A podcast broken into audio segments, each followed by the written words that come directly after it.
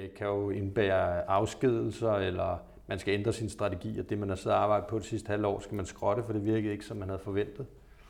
Så det er en del af gamet, og man kommer ikke udenom det, men det er også det, der gør det spændende, og det er også der, hvor man lige mærker, okay, der er ikke noget, man får for i den her verden.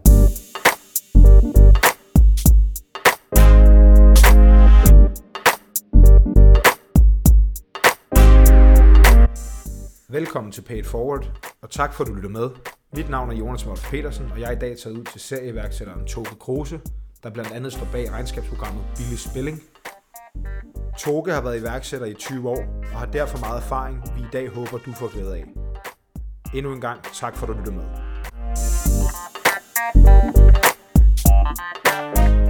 Toge, tusind tak for, at du er med i dag. Det er vi meget glade for. Vi har været spændte på at møde dig, og vi er spændte på at høre, hvad du har at, at fortælle af gode historier, og hvad du har været igennem på dine rejser med, med virksomhederne. Jeg ved ikke, om du vil kort introducere, hvor du er i dag, og hvad du tidligere har lavet.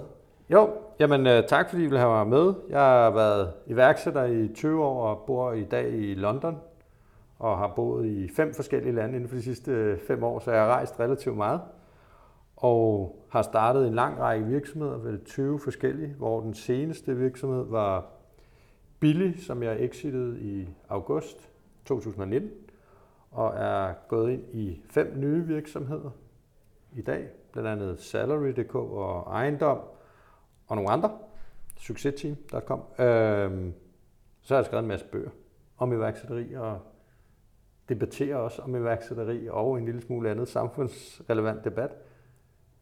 Og øh, nu er I øh, kommet på besøg i lokalerne i Paperflow, en af mine andre virksomheder. Yep, det er vi. Vi sidder ude i Nordhavn lige nu øh, på Toge Kruses kontor i Paperflow, som før i tiden hed Bilagscan. I har skiftet navn Ja, undervejs. Men Toge, lad os prøve at se, om vi kan tage et spring tilbage til din allerførste virksomhed. Det er jo som regel der, man lærer allermest, når man starter op. Og der sidder jo garanteret stadig nogle learnings fra, fra den gang, som du bruger i dag, som har sat sig på ryggraden. Jeg ved ikke, om du kan prøve at tage os sådan tilbage til det første skridt, hvor du sådan for alvor får en virksomhed op at stå, og hvad, hvad du har lært øh, af, af de første par år som iværksætter. Hvad fandt du meget hurtigt ud af? ja, men det kan jeg godt.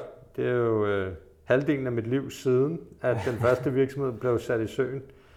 Den hed Desert.dk og senere henskiftet navn til Relation Technology, som jeg øh, så exitede i tilbage i 2015. Men øh, det jeg lærte der var, at man skal starte virksomheder inden for noget, hvor man er dygtig, og man har sin interesse.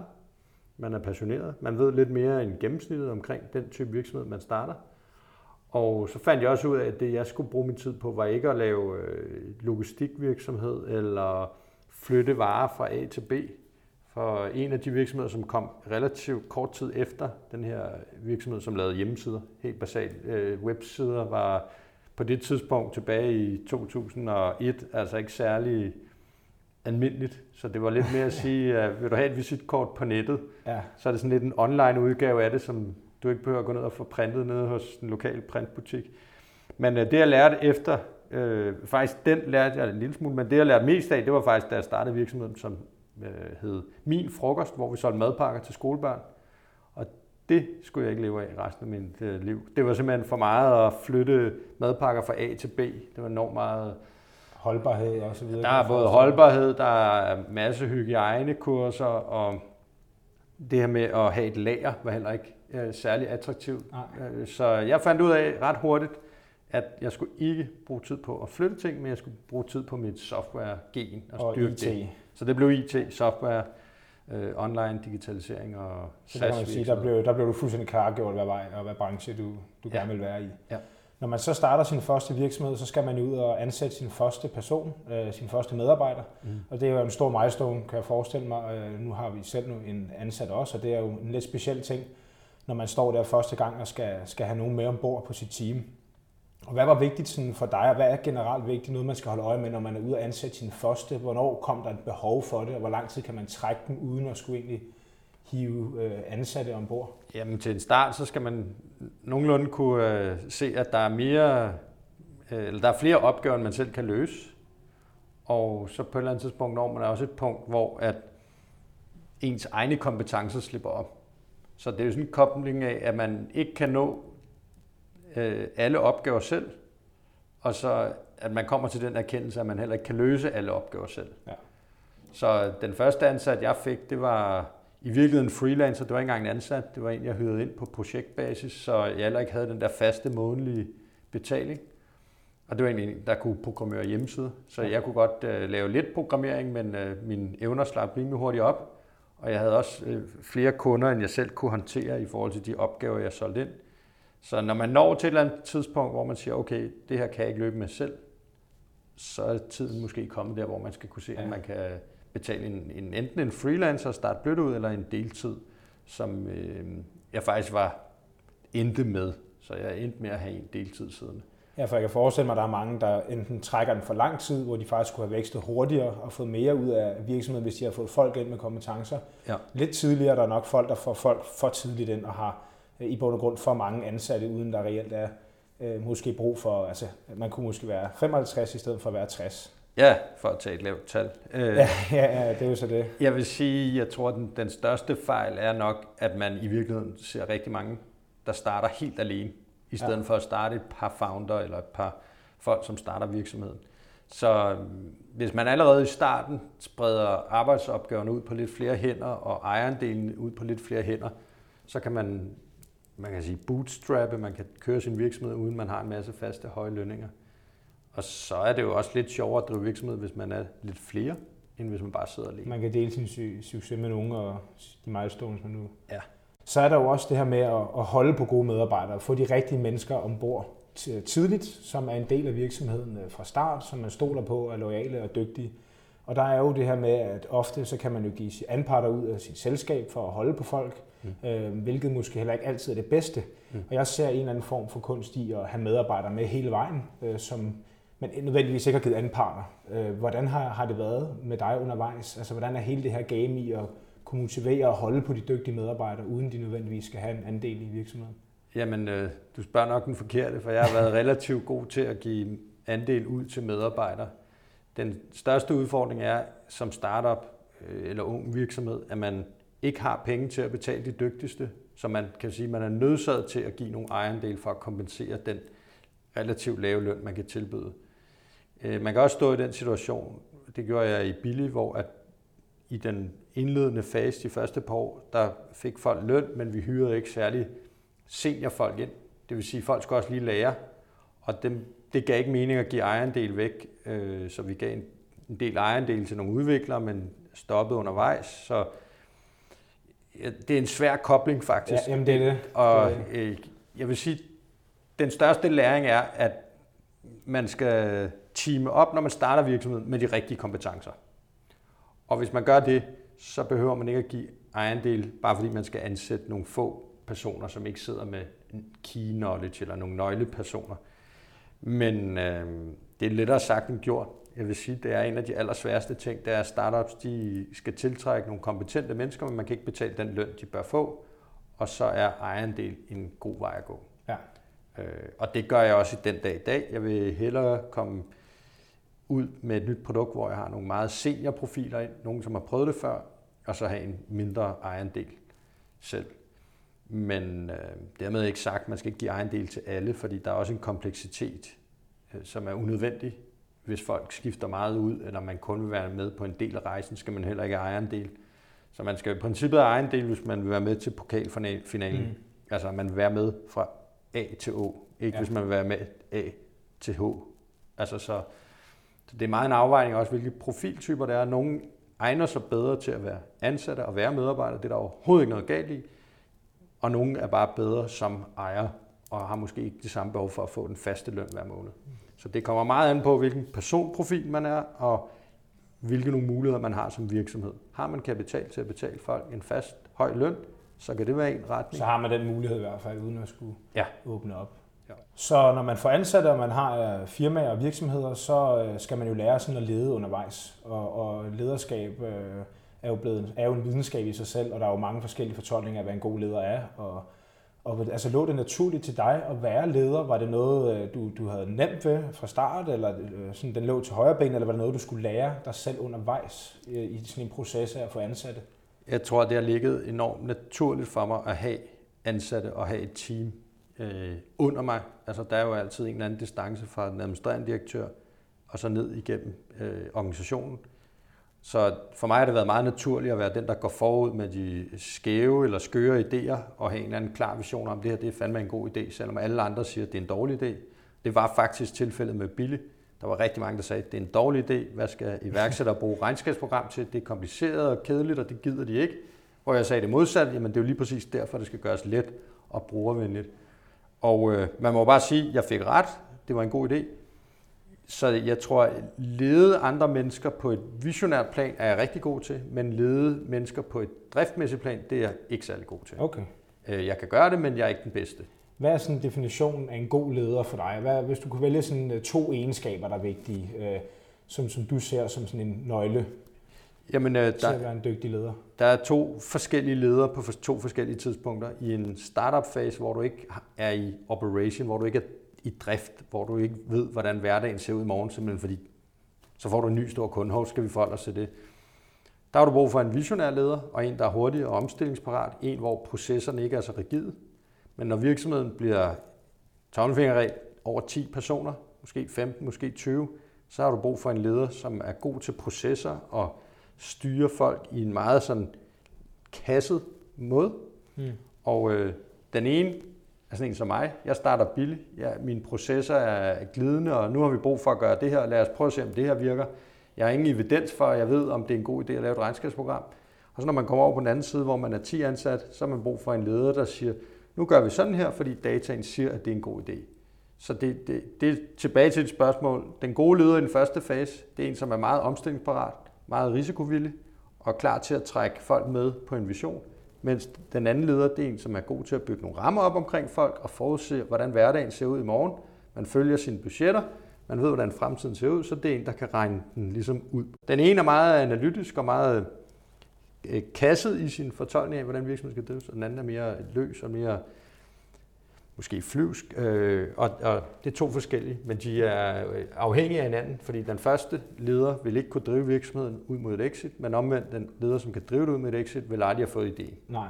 Og det er faktisk det, jeg ser meget med mine direktører. Jeg kommer som den, den der iværksætter ting, den der serieværksætter, som har en vision og måske nogle skæve idéer, hvor folk, det er måske ikke sådan en god idé. Og så går der nogle år, jeg viser, at det er en god idé, og så er der nogen, der kan tage over.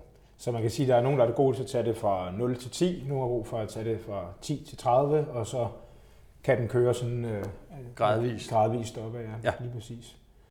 Så er der sådan en, der hedder Don't Do Business with Friends, som er sådan et udsagn, øh, hvor, hvor vi er interesseret i at høre, altså er dine forretningspartnere undervejs også blevet dine venner? Øh, personligt, der mener jeg jo, at når man har forretning sammen, når man går op og ned hinanden 70 timer om ugen, så er det vigtigt, så bliver det jo på en eller anden måde ens ven og ens øh, familie, man, man stifter undervejs. Hvad er dit forhold? Sådan, adskiller du det meget, eller går du ligesom ind i, i det? Jamen, jeg vil faktisk vente den om. Øh, være meget varsom med at lave virksomheder med dine eksisterende venner og dine nære venner.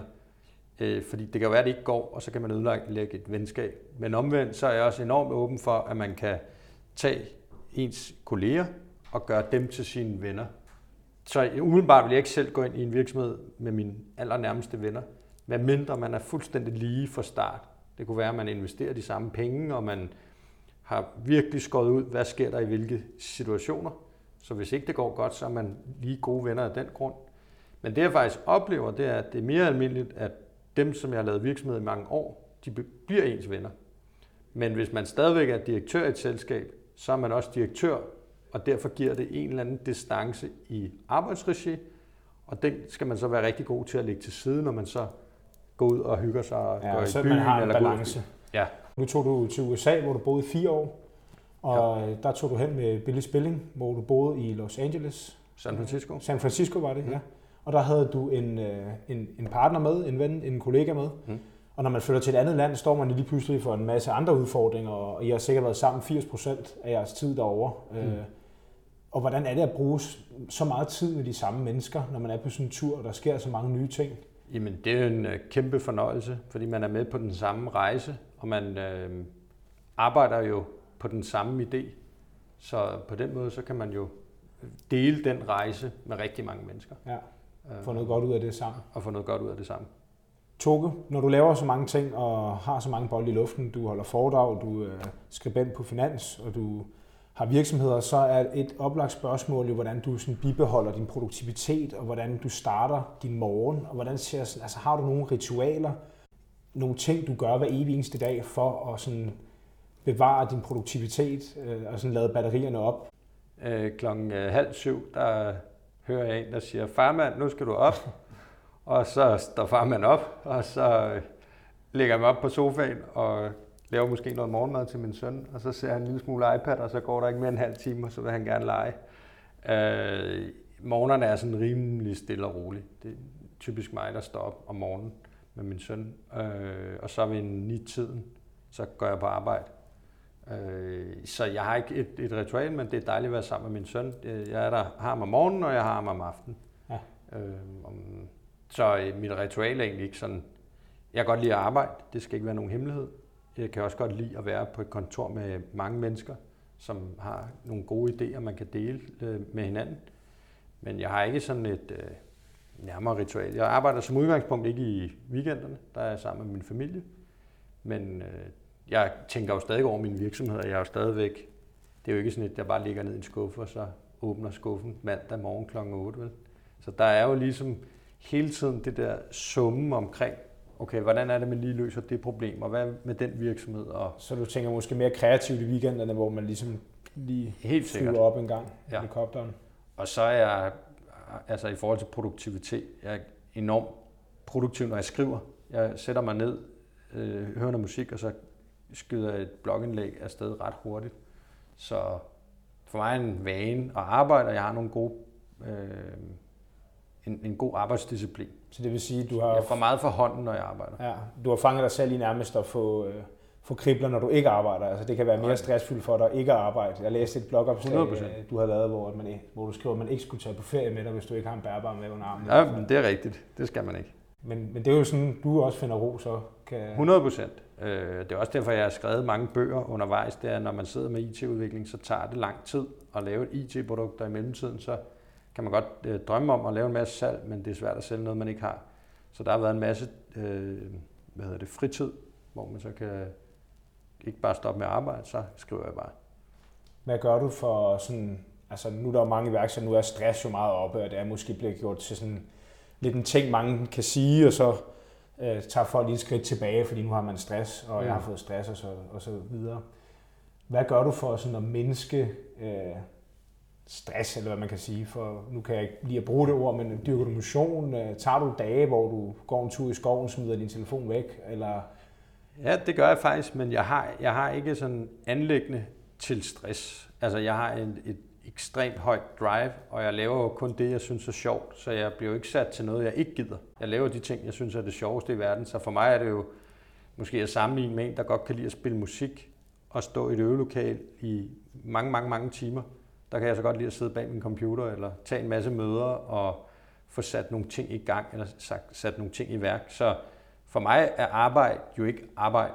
Jeg ved godt, det kan lyde som en kliché. Det er min fritid, det er min hobby. Øh, det skal egentlig forstås sådan, at arbejde hænger lidt sammen med stress, når han har for meget arbejde. For mig det er jo bare at spille noget mere musik, mm. eller spille nogle flere fodboldkampe. Så arbejde i sig selv stresser mig ikke.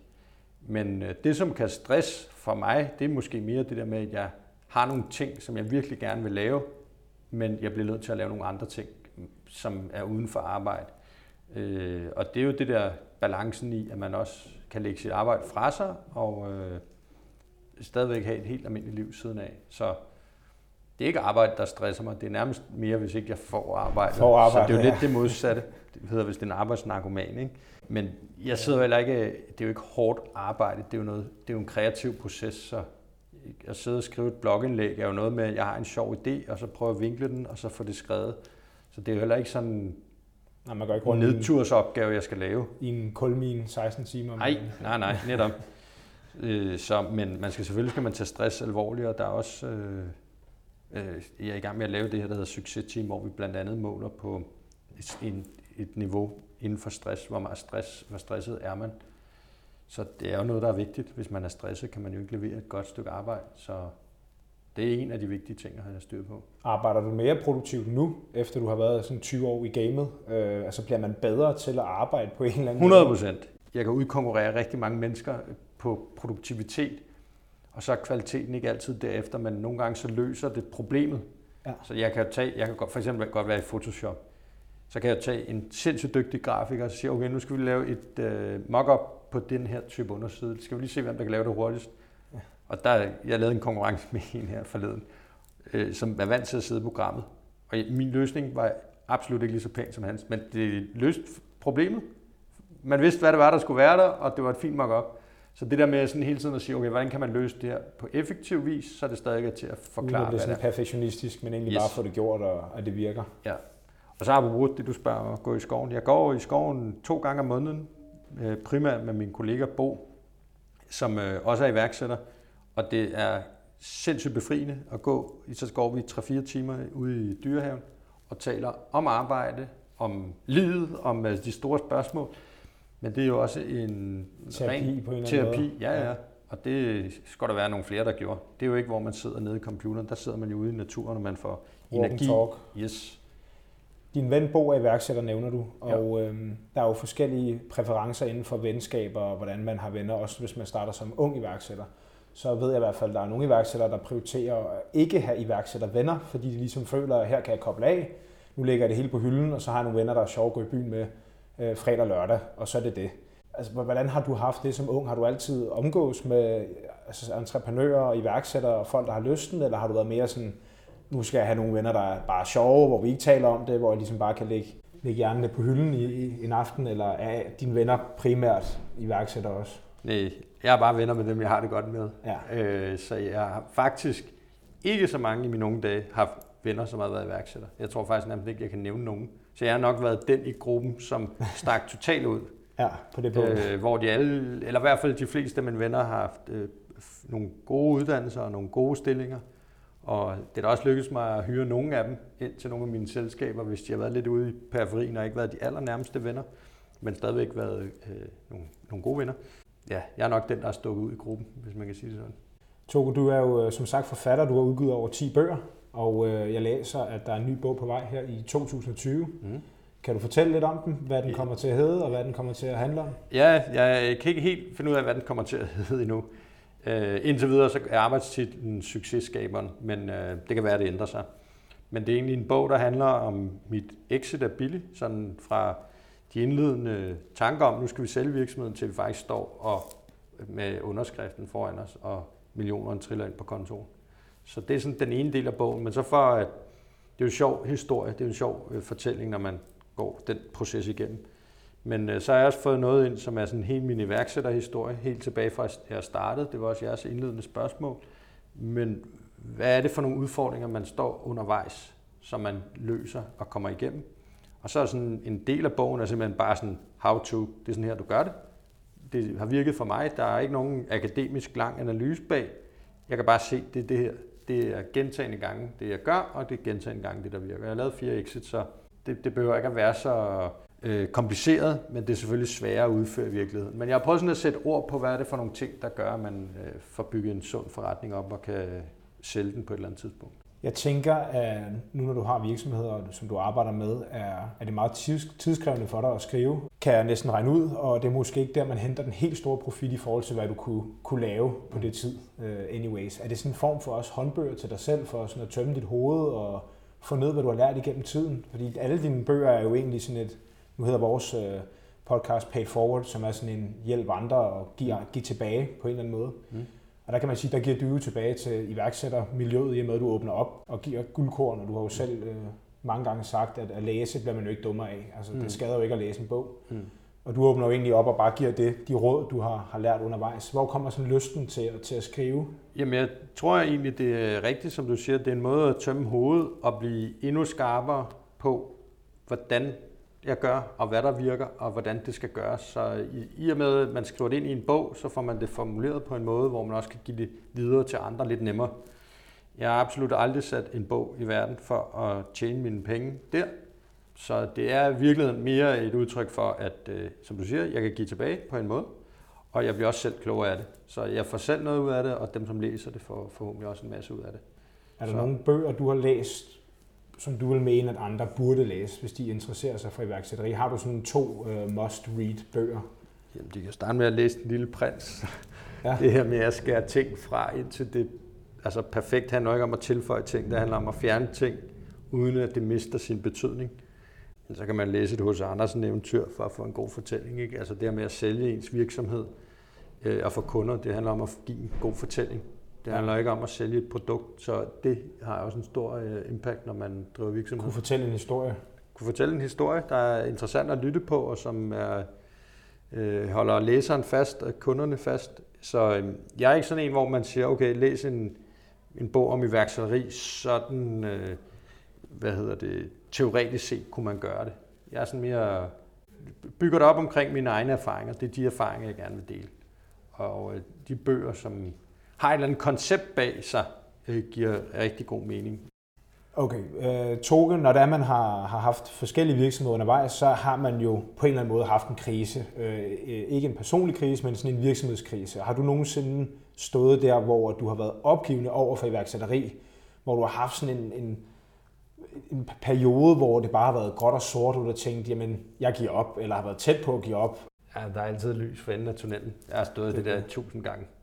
Og man, når man står i det, så tænker man, hold nu kæft, hvordan gør vi det? Og så siger man bare, vi starter fra en ende af, og så finder vi en løsning på det. Jeg er sindssygt løsningsorienteret. Så det gør også, at øh, man kommer over sådan nogle pukler på den ene eller den anden måde.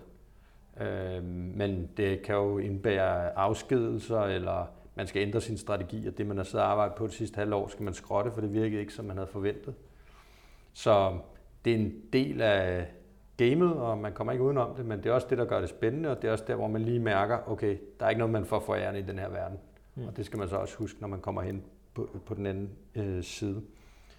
Toge, vi øh, har jo, øh, som jeg nævnte før, så hedder vi Paid Forward, og øh, vi vil gerne øh, runde podcastet af med at spørge dig, om der er noget, du mangler, om der er noget, du kan bruge, som vores lyttere kan, kan byde ind med. Det kan være, at I mangler en studiemedhjælper, det kan være, at du vil promovere noget. Øh, Er der et eller andet, du har på, på hjertet, Man kan skrive sig op til min bog inde på togkros.dk, og så kan man selv blive klogere. så kan man købe den og Øh, læse den. Så kan man skrive sig op. Den er ikke udgivet nu, men så kommer man på en venteliste. Ja, jeg får 15 idéer om måneden, der bliver sendt ind med pitch decks. Så det er klart, hvis man derude sidder med en god idé, og man søger min viden, en som har exitet fire gange, så kan man sende pitchdækket til togesnabelag.togekruse.com og øh, så kigger jeg på pitchdækken øh, og ser, om det er noget, der kunne være interessant. Men i forhold til andre øh, investorer, så ser jeg mig ikke selv som egentlig investor. Jeg har pengene til det, men jeg vil meget hellere gå aktivt ind i et startup og være sådan den nye co-founder, eller være med til at drive øh, ens virksomhed igennem sådan en fase. Jeg har sådan en idé, og så proof of concept, og så vækst eller growth, og så mod et exit. Så du vil hellere lægge dine mandetimer i virksomheden og din ekspertise og hvad du har lært, end at skyde penge i forskellige selskaber, du måske i bund og grund ikke er en del af sådan til hverdag? Eller? Ja, altså, jeg sidder ikke bare til forretning. Det er fordi, jeg går aktivt ind i det. Det er jo rejsen, jeg synes er spændende.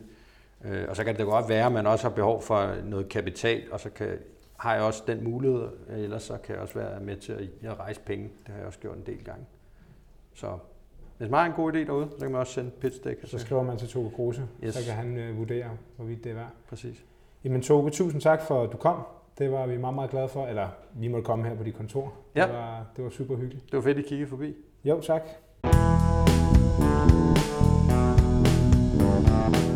Tak for denne gang. I vores beskrivelse ser du et link til vores Facebook-side, podcast, Paid Forward. Vi tager meget gerne imod ris og ros, og vil her holde jer opdateret med vores fremtidige gæster.